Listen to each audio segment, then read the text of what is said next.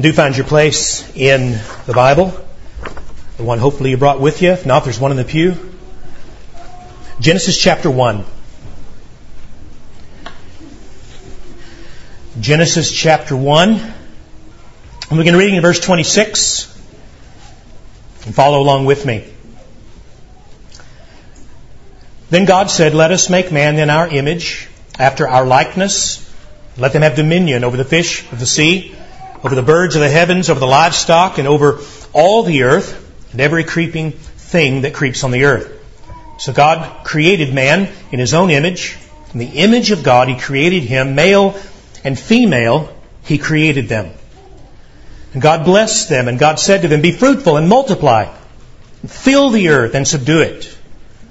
Picking up verse 31. And God saw everything that he had made. Behold, it was very good. There was evening, and there was morning, the sixth day. Now, Lord, this is your word, and we look to you. Would you shape our minds and hearts upon your truth?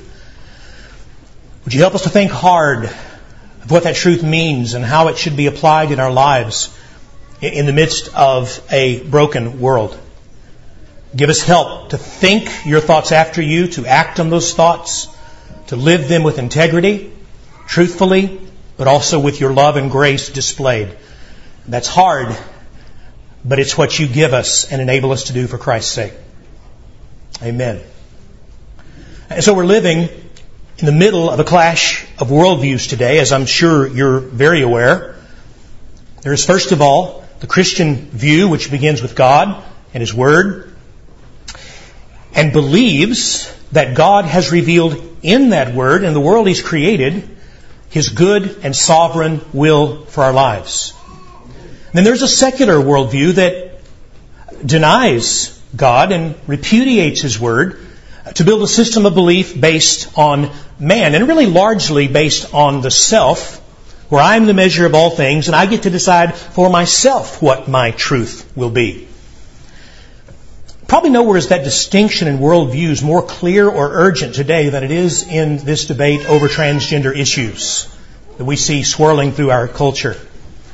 And we're back to that vital issue in, in Psalm 8 and elsewhere. What is man? What does it mean to be a human being? How are we to understand our lives as we stand before God? And what are we to teach our children? And that's really what I want us to emphasize this morning. How are we to raise our children in this confused and confusing world where some think that saying it's a boy at the birth of a son is a problem? And where grade school children are taught in some school systems that gender is fluid and they get to decide that some girls have, and they go on to mention the male organ, and some boys have, and they mention the female organ. So let's begin, as we must, with the teaching of Scripture. God's Word is truth, Jesus said. So here we must see, first of all, not only the truth, but the beauty of the gender binary as taught in Scripture, that there is a man and there is a woman. And I say beauty because that really is what it is.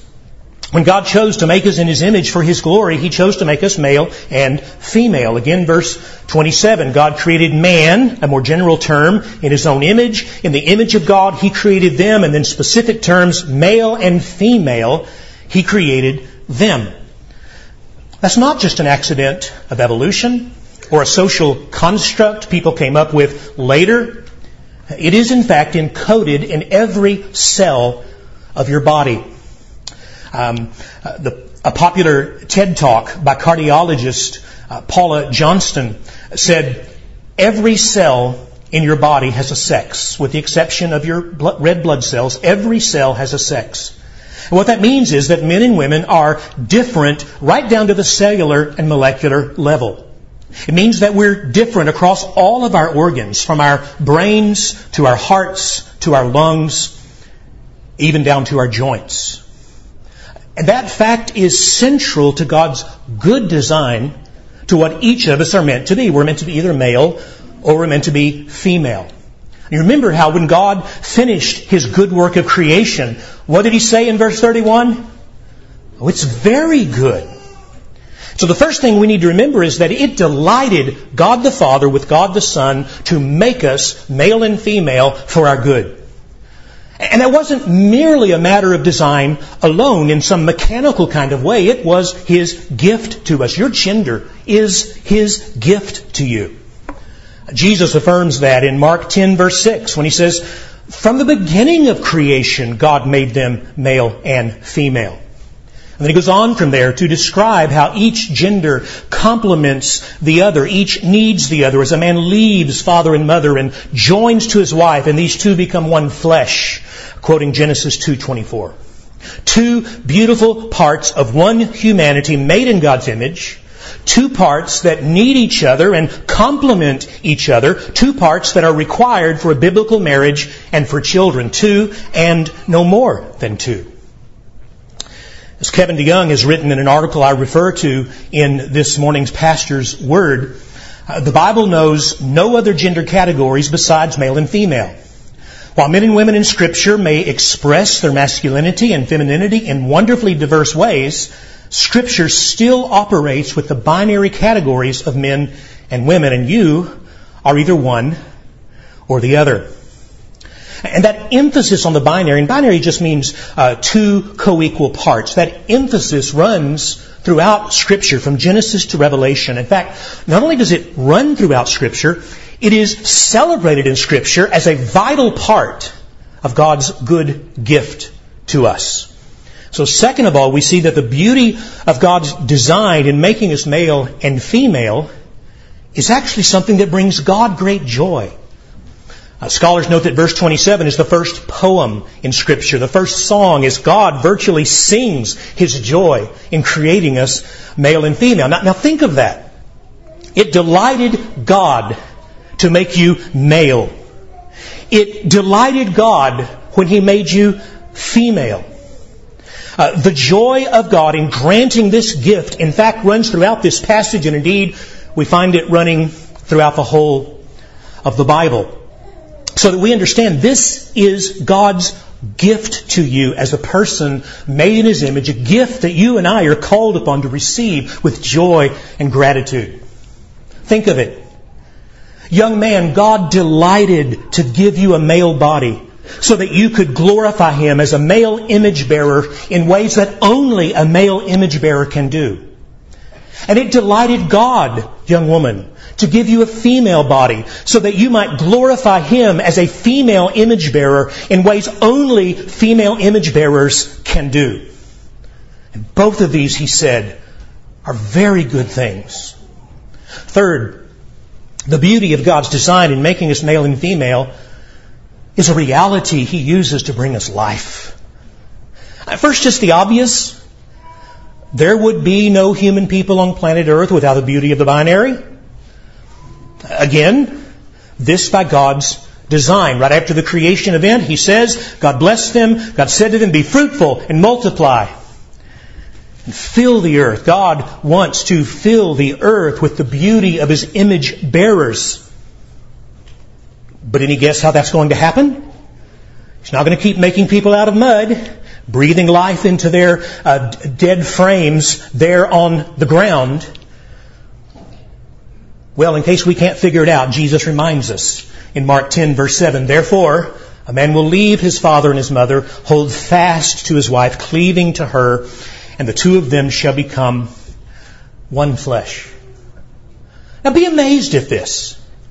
Be amazed at the beauty of God's design. God separates humanity into two different parts, male and female. Then He brings them back together in marriage, one of each. And from that union, the only union that can do so, He creates more image bearers. You know, if that wasn't something so common that you and I now take it for granted, you'd fall down in wonder every time you heard about it. In fact, we kind of do, don't we, when you hold a new baby in your arms? You're like, Whoa, look at this. How'd this happen? Well, we know physically, but there's this reality. This union of male and female, designed by God and blessed by God, is in fact the only union that can bear this good fruit. Every other combination, a man with a man, a woman with a woman, is sterile by definition, lifeless, because it misses the point. It can't be fruitful and multiply. It cannot bear this beauty because it does not bear this design. And so fourth, this beauty of God's design is an anchor that helps us know our identity before God. God didn't leave it up to us to come up with our own brand of sexuality or to manufacture our own gender identities. He has revealed that to us very clearly in two places. The first one, what the, what the reformers called the book of his word, that is the Bible, but also they talked about the book of his world, that is his design and nature. And both of these reveal his design to us. His word speaks of male and female as central to his design, and his world, as he created us, shows us that same design. As any farmer or any veterinarian who hasn't bought into um, a gender ideology can tell you. There is a reason why Noah led the animals two by two into the ark, because that was the essential necessity. And we're we're supposed to see that design both in His Word and in our own bodies and say, this is good. This is who I am by God's design. Which takes us into the second thing as we work toward how we teach this, how we understand it.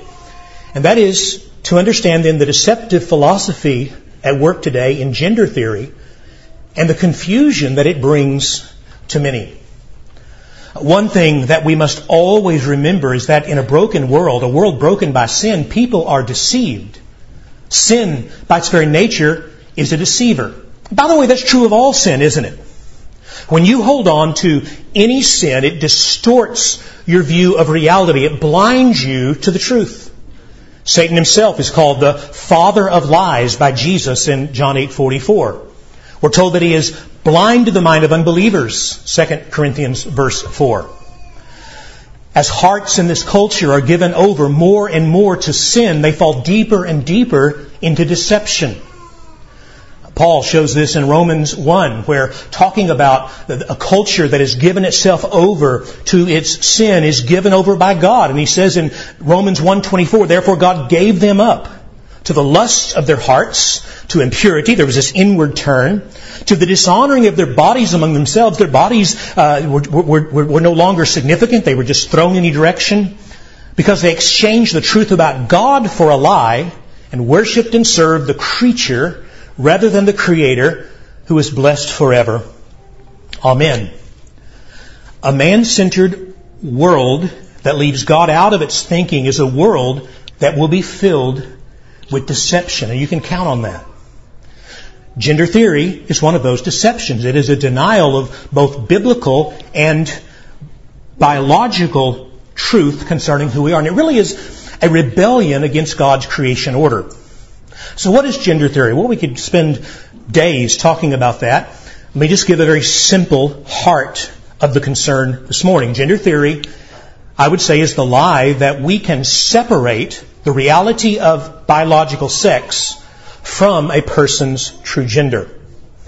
Uh, it separates the biology that we announce at birth, it's a boy, it's a girl, from the gender that a person can claim. It splits the body away from the person themselves. And then we're told that only the person themselves can know for sure what their gender is. In the book, The Gender Fairy, which I do not recommend, it's a book that's used to teach young children this as, as young as elementary school, even kindergarten. And in that book it says, only you can know whether you're a boy or a girl. No one else can tell you. Sadly, there are lots of books out there today that teach this same kind of thing. And so you end up with someone born with a male body who then comes to believe that he is in fact a woman. We've seen many examples of that in our culture. And they'll say to you, my gender does not correspond to the sex I was assigned at birth. A couple of things about that. First, your sex was not assigned at birth, it was revealed at birth. In other words, it's not arbitrary. Your doctor didn't just roll the dice and say, well, let's, let's make something up and put it on the birth certificate. He looked at the biological markers. Do I need to go further? And he knew immediately the gender that God had given you. Somebody says, well, what about intersex children? Those born without clear sexual markers due to a birth defect. But of course, that's the exception that proves the rule, isn't it? When that happens, we look at that, and though we have compassion, we understand immediately that there's a problem here. Something has gone wrong. Just like a child born without arms does not create a new subspecies of human being, right? So now we have armed humans and non-armed humans. So a birth defect does not create a third gender. Both are evidence of physical brokenness in this fallen world. Again, Kevin DeYoung says, the anomaly of intersex individuals does not undermine the creational design, but rather gives another example of creational groaning. That things are not the way they're supposed to be. This is the reality of a fallen world. Likewise, the eunuchs in Matthew 19, sometimes transgender activists will say, look at the eunuchs, there's a third sex, but they do not refer to a sexless person, but to a man who was either born without the ability to procreate or who had been castrated for the purpose of the royal court. Eunuchs are not a third gender. They are, in fact, men whose bodies have been broken either by birth or by others. And by the way, most intersex individuals do not want to be lumped in with the transgender movement. The, the main organization that represents intersex individuals in the world has said, keep us out of this. Um, that's not our fight. But in a broken world, there will be people whose sense of self is so out of sync with the truth of their bodies that they really do struggle. A gender dysphoria, as it's called, is the feeling that I don't fit my body. It is a real psychological issue that creates real suffering. And wherever there is, we meet, whenever we meet someone who is suffering in any way, we need to have compassion on that individual. Again, never lose sight of the fact that every sinner, sufferer you meet is a broken image bearer in need of Christ. But here's the question. We need to distinguish between the activists who promote the lies of gender theory to the harm of many and the sufferers who've been deceived by them. We want to be ready to offer hope and gospel truth to sufferers while we vigorously oppose uh, the lies of deceivers. Because again, here's the big question we have to wrestle with. What does real hope and help look like in this case? Many today especially in this country, claim that the way to help is to prop up the delusion. To say your mind and your body are out of sync. Let's change your body to fit your mind. Uh, let's give you life altering hormones. Let's schedule surgery. It is interesting, though, that when someone is suffering from a, a different kind of malady, like anorexia or bulimia, we don't say, let's quickly schedule surgery, let's give you diet pills, let's do liposuction. We say the problem is that the mind is not seeing the body correctly. We as Christians understand, or we should understand, that those approaches are not actually helping. The problem is not that God gave you the wrong body. The problem is that Satan has deceived the view of yourself that you hold in your mind. And it is not compassion to, conf- to confirm someone in a lie that moves them further and further away from God's good design. The loving thing is not to affirm them in lies, but to help them embrace God's truth as He has revealed it. In fact, we harm people when we affirm them in a self-made identity that stands in opposition to God's good gifts and ends up driving them even further and further from the blessings He intends, even deeper into unreality. And reality really is the issue.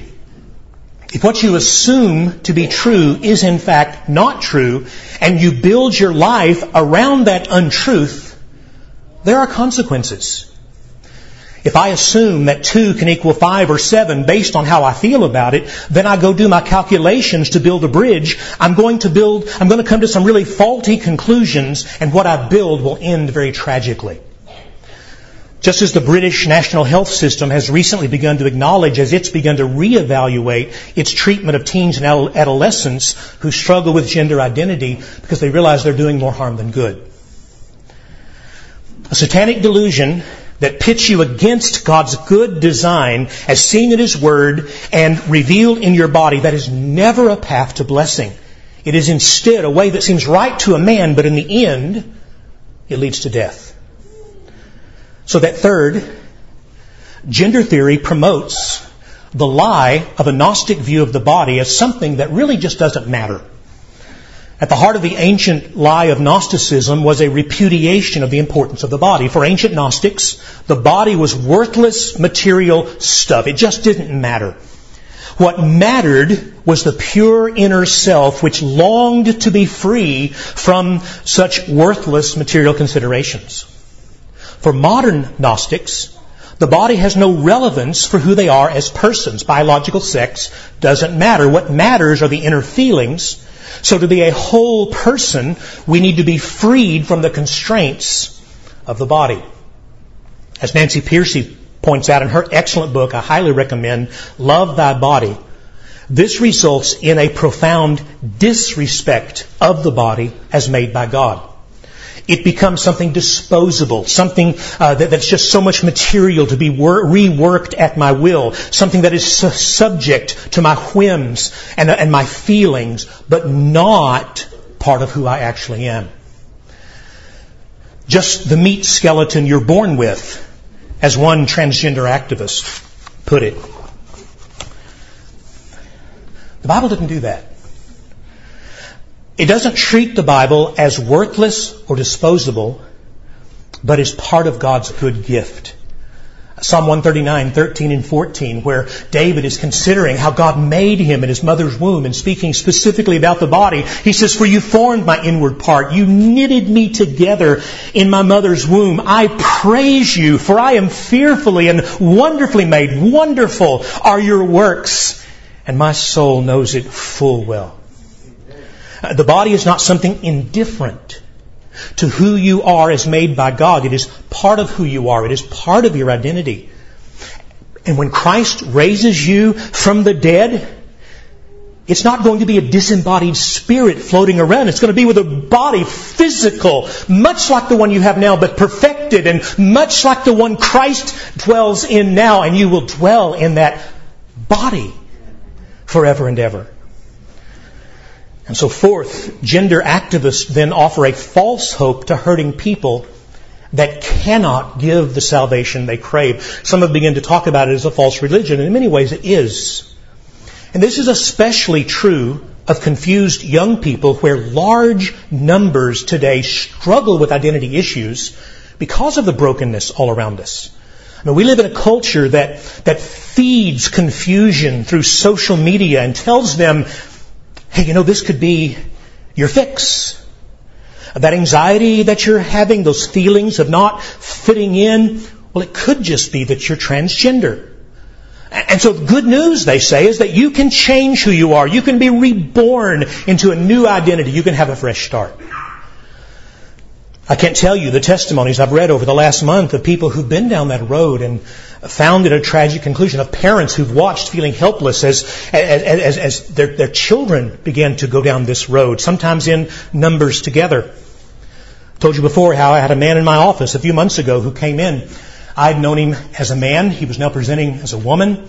And the more we talked, the more it became obvious. He got here because he was so miserable um, based on abuse and things he'd suffered as a young man that this was his hope at regeneration, at being reborn. He thought, he was convinced that this would help, but obviously it hadn't helped. That's why he was in my office. He was broken, and my heart went out to him. My heart broke. I mean, think about the brokenness.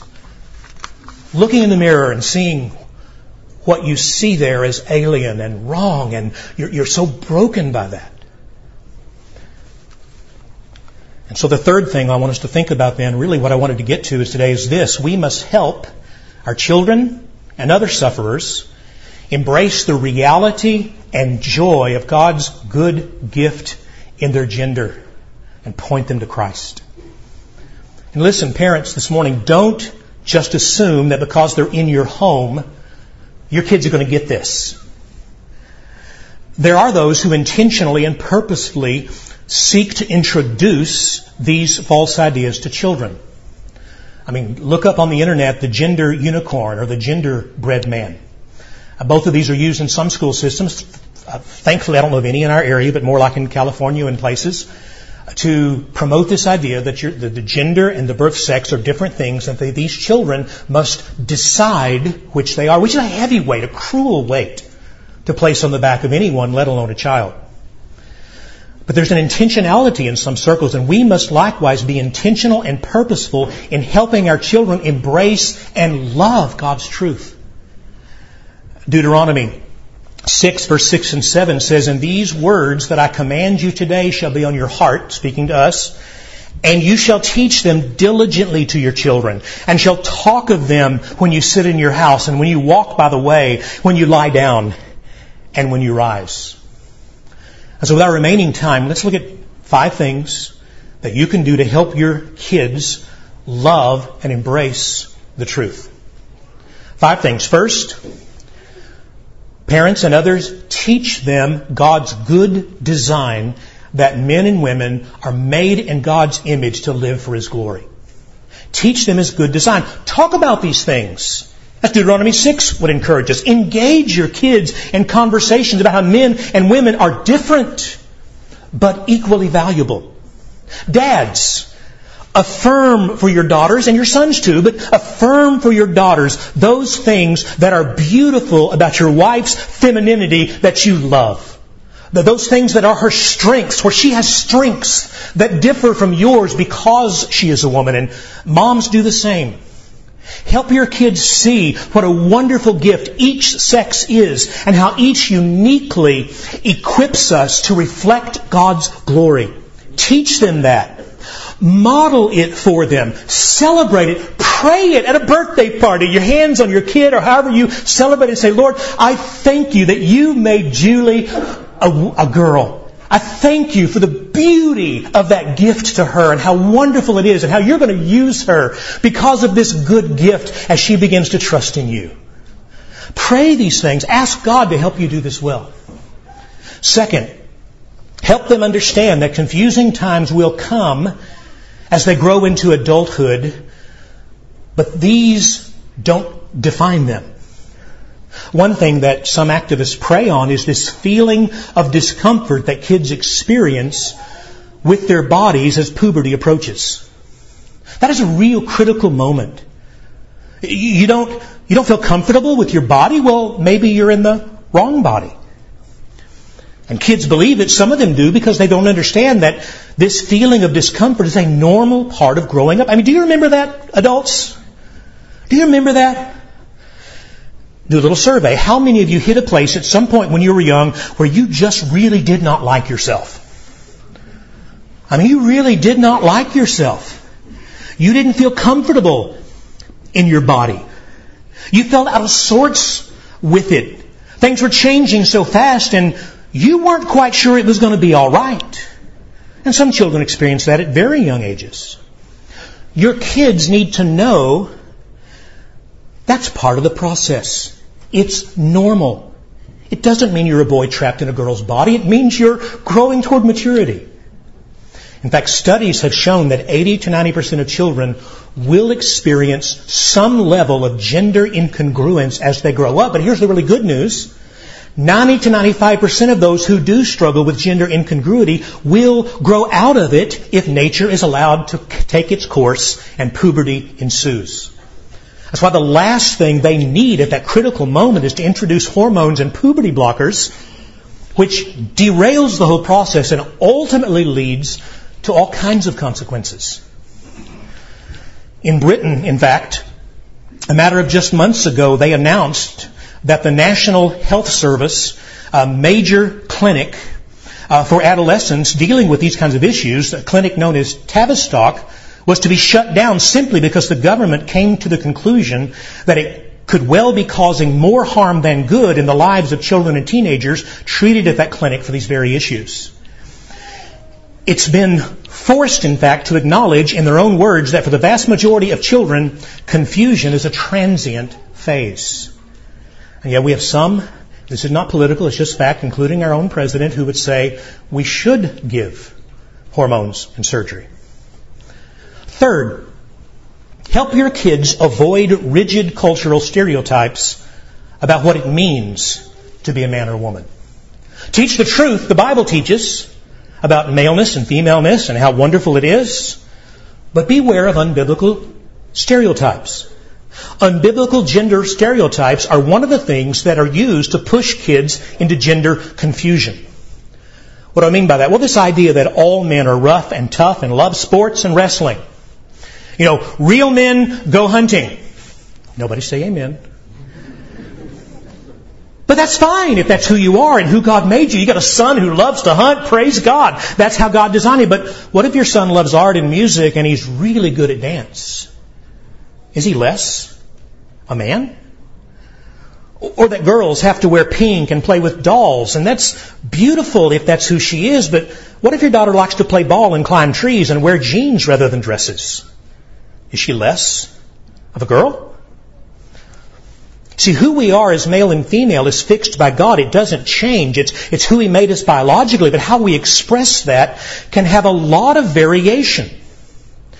There's a big difference, for example, between Queen Esther in the Bible, this woman uh, who became queen because of her beauty and femininity, as they saw it, and Deborah, the prophetess and judge who helps win a critical battle. Or think of Jacob and Esau.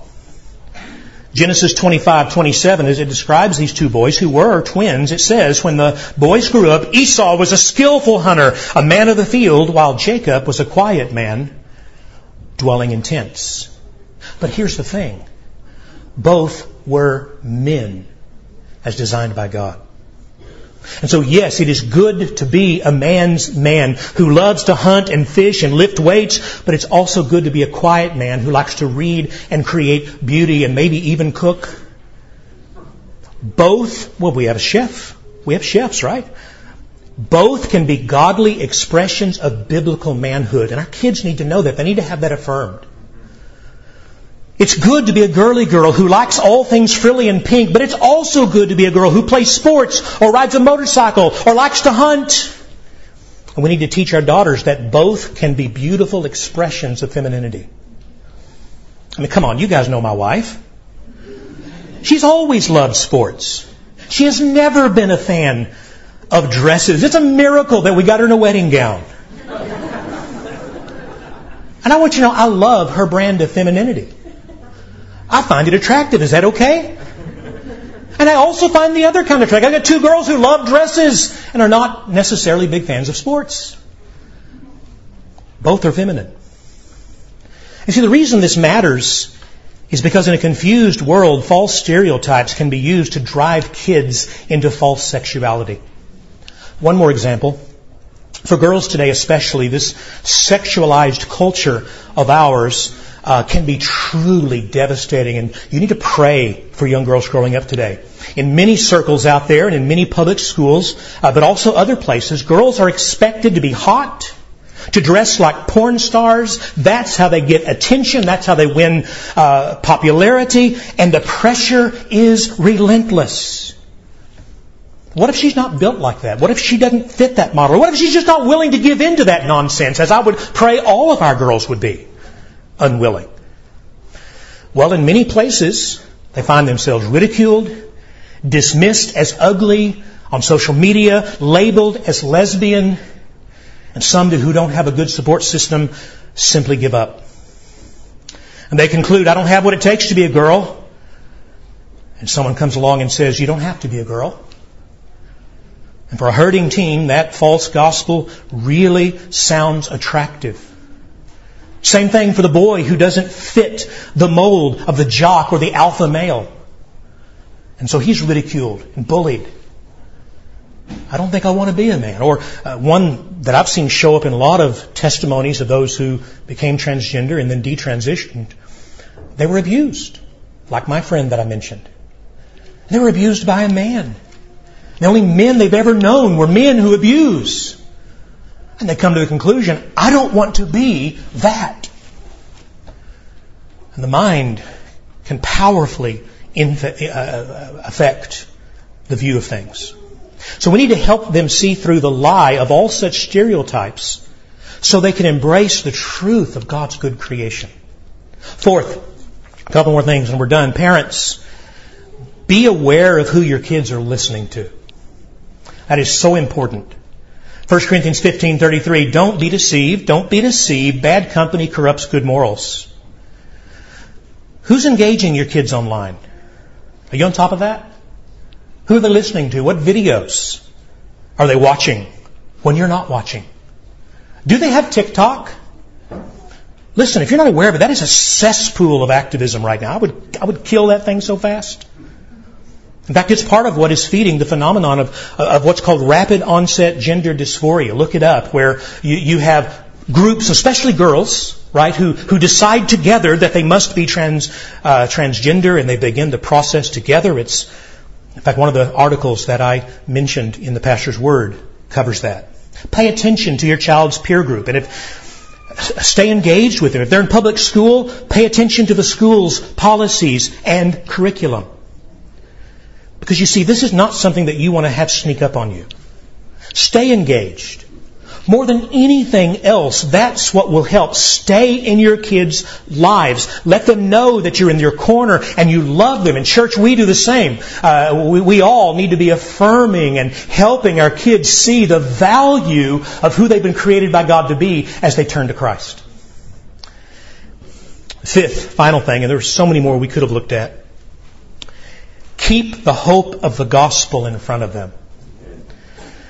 1 Corinthians 15:3 says, "For I delivered to you as of first importance, first importance, what I also received, that Christ died for our sins in accordance with the Scriptures." Your kids need to know that they are sinners in need of a Savior. They're sinners who can be deceived and will be deceived by Satan, but there is a Savior from the deceiver. And you, parents, need to remember they are sinners who can be deceived and that they need a Savior. And most important, they need to know that the Savior is near that when they blow it, and oh, they will blow it, they are loved. First by Him, also by you. They need to hear that. They probably need to hear it even more when they've disappointed you or they've taken a track that you're unsure of. They need to know beyond any shadow of a doubt that there is hope and help in Christ for every soul in distress one of the, wasn't this issue at all, but one of the most important moments. In fact, I remember moments like these with both my daughters, but I'm thinking about uh, one in particular where there was a period of rebellion, where, the, where, where we were struggling, and God just gave me. Didn't expect that, sorry. I was angry, I was frustrated, to put my arms around her and say, I love you. It's never going to change. I'm hurt. I'm angry, but I love you. There's nothing you can do to change that. And she needed to know that. And that's where I want to end us today. If, if you're here this morning, you're struggling with any of these things we've talked about and nobody knows, or at least nobody here. I want you to know you can come to me, you can come to Kyle, you can come to Warren, many others in this room, but, but I'm going to speak for ourselves here. We are not going to ridicule you. Oh gosh, we need to not ridicule. We're going to love you. We're going to listen to you. You see, I've never met anyone who struggled with gender identity whose life was not touched with deep pain. And I want you to know that Jesus knows your pain. Jesus understands your struggle. He came for those who suffer and are in need. And there is help for you in Christ. Help is not found in forcing your body to fit some idea you or someone else has for it. It's not going to help. It's not going to fix it. Hope is found in bringing your whole self, mind, and body to Christ for healing. He can bring broken things back together. If you confess with your mouth Jesus is Lord and believe in your heart that God raised him from the dead, you shall be saved. And when you begin to trust in Him, here's what begins to happen. First, He'll give you a new identity. That old you, broken by sin, that old you, bound in sin, gets put in the grave. Romans 6 promises. And you are raised with Him to begin a new life as a child of God.